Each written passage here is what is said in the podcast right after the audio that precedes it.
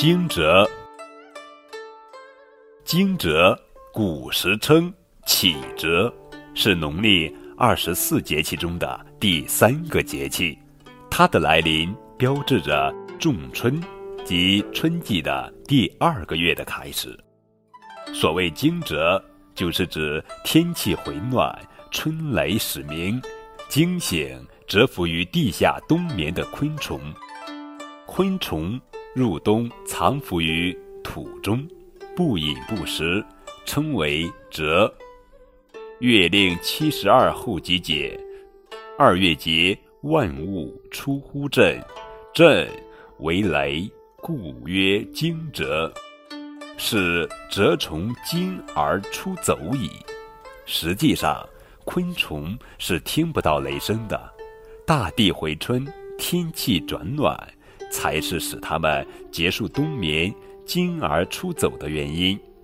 就农事活动来说，惊蛰有着相当重要的意义，被劳动人民视为春耕的开始。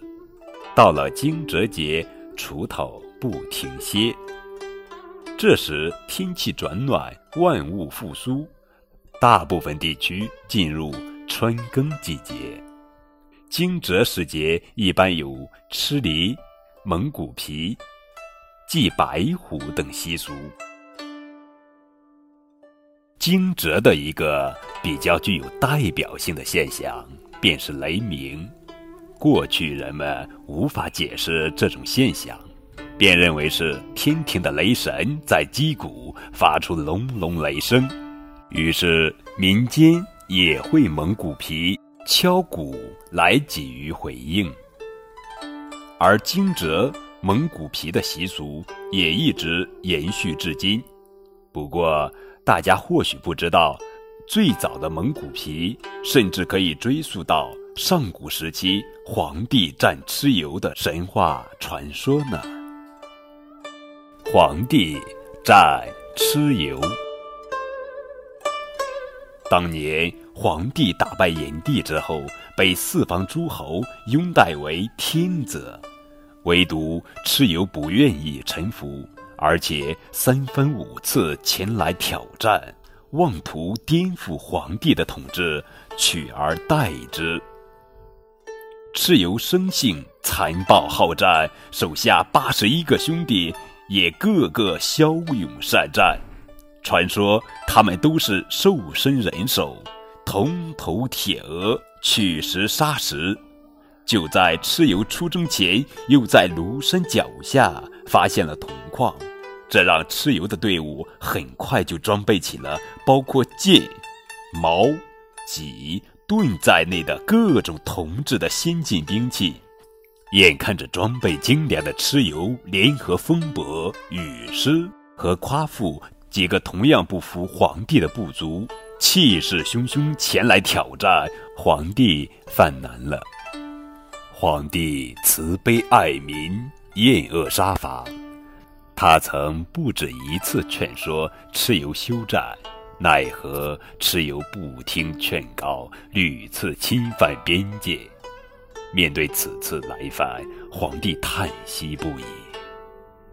唉，我若让位于蚩尤，天下子民定难逃劫难；我若姑息蚩尤，那必是养虎为患。唉，思前想后，皇帝只得亲自率兵出征。几番对决下来，皇帝一直处于下风。在双方的七十多次交战中，皇帝胜少败多。心力交瘁的皇帝一直在苦苦寻觅打败蚩尤的办法，不知不觉中竟然累得睡着了。这一睡呀，皇帝做了一个神奇的梦。梦中，九天玄女带来了一部兵书，交到皇帝手中，随后就驾云离去了。皇帝醒来后，手中果然多了一本《阳符经》，内书“天一在前，太乙在后”几个字。顿然误解的皇帝，立即按照玄女兵法设九阵至八门，阵内布置三奇六仪，置阴阳二队，最终演习变化成为一千八百阵，名曰天一遁甲阵。经过多次演习，皇帝决定重新率兵与蚩尤决战。出征之前，皇帝想到了一个振奋军威、鼓舞士气的方法，希望借此一举打败蚩尤。他打听到东海中有一座流波山，山上住着一头叫魁的猛兽，吼声震天，直灌九霄。皇帝派人把魁捉来，把他的皮剥下来做鼓面，鼓声果然震天动地。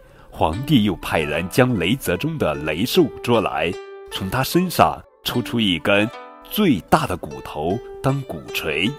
皇帝制成的这魁牛鼓，一敲声震五百里，连敲几下，鼓声远播三千八百里。皇帝还以牛皮另做了八十面鼓，新的对战开始了。皇帝布好阵势，下令擂起战鼓。那魁牛鼓和八十面牛皮鼓一响，声音震天动地。听闻这鼓声，皇帝的士兵个个勇气倍增，而蚩尤的士兵却个个丧魂失魄。虽然蚩尤和八十一个兄弟。凶神恶煞，但最终还是兵败四散。皇帝乘胜追击，怎奈蚩尤的头颅竟能在空中飞行，即使在悬崖峭壁上也如履平地。皇帝怎么也捉不住他。后来，皇帝突发奇想，叫人使劲将魁牛骨连擂九下。蚩尤立即魂飞魄散，不能行走，最终被皇帝抓住了。从这以后，皇帝就稳稳地成了华夏的天子，开启了华夏族的繁荣之路，而蒙古皮的方法也流传了下来。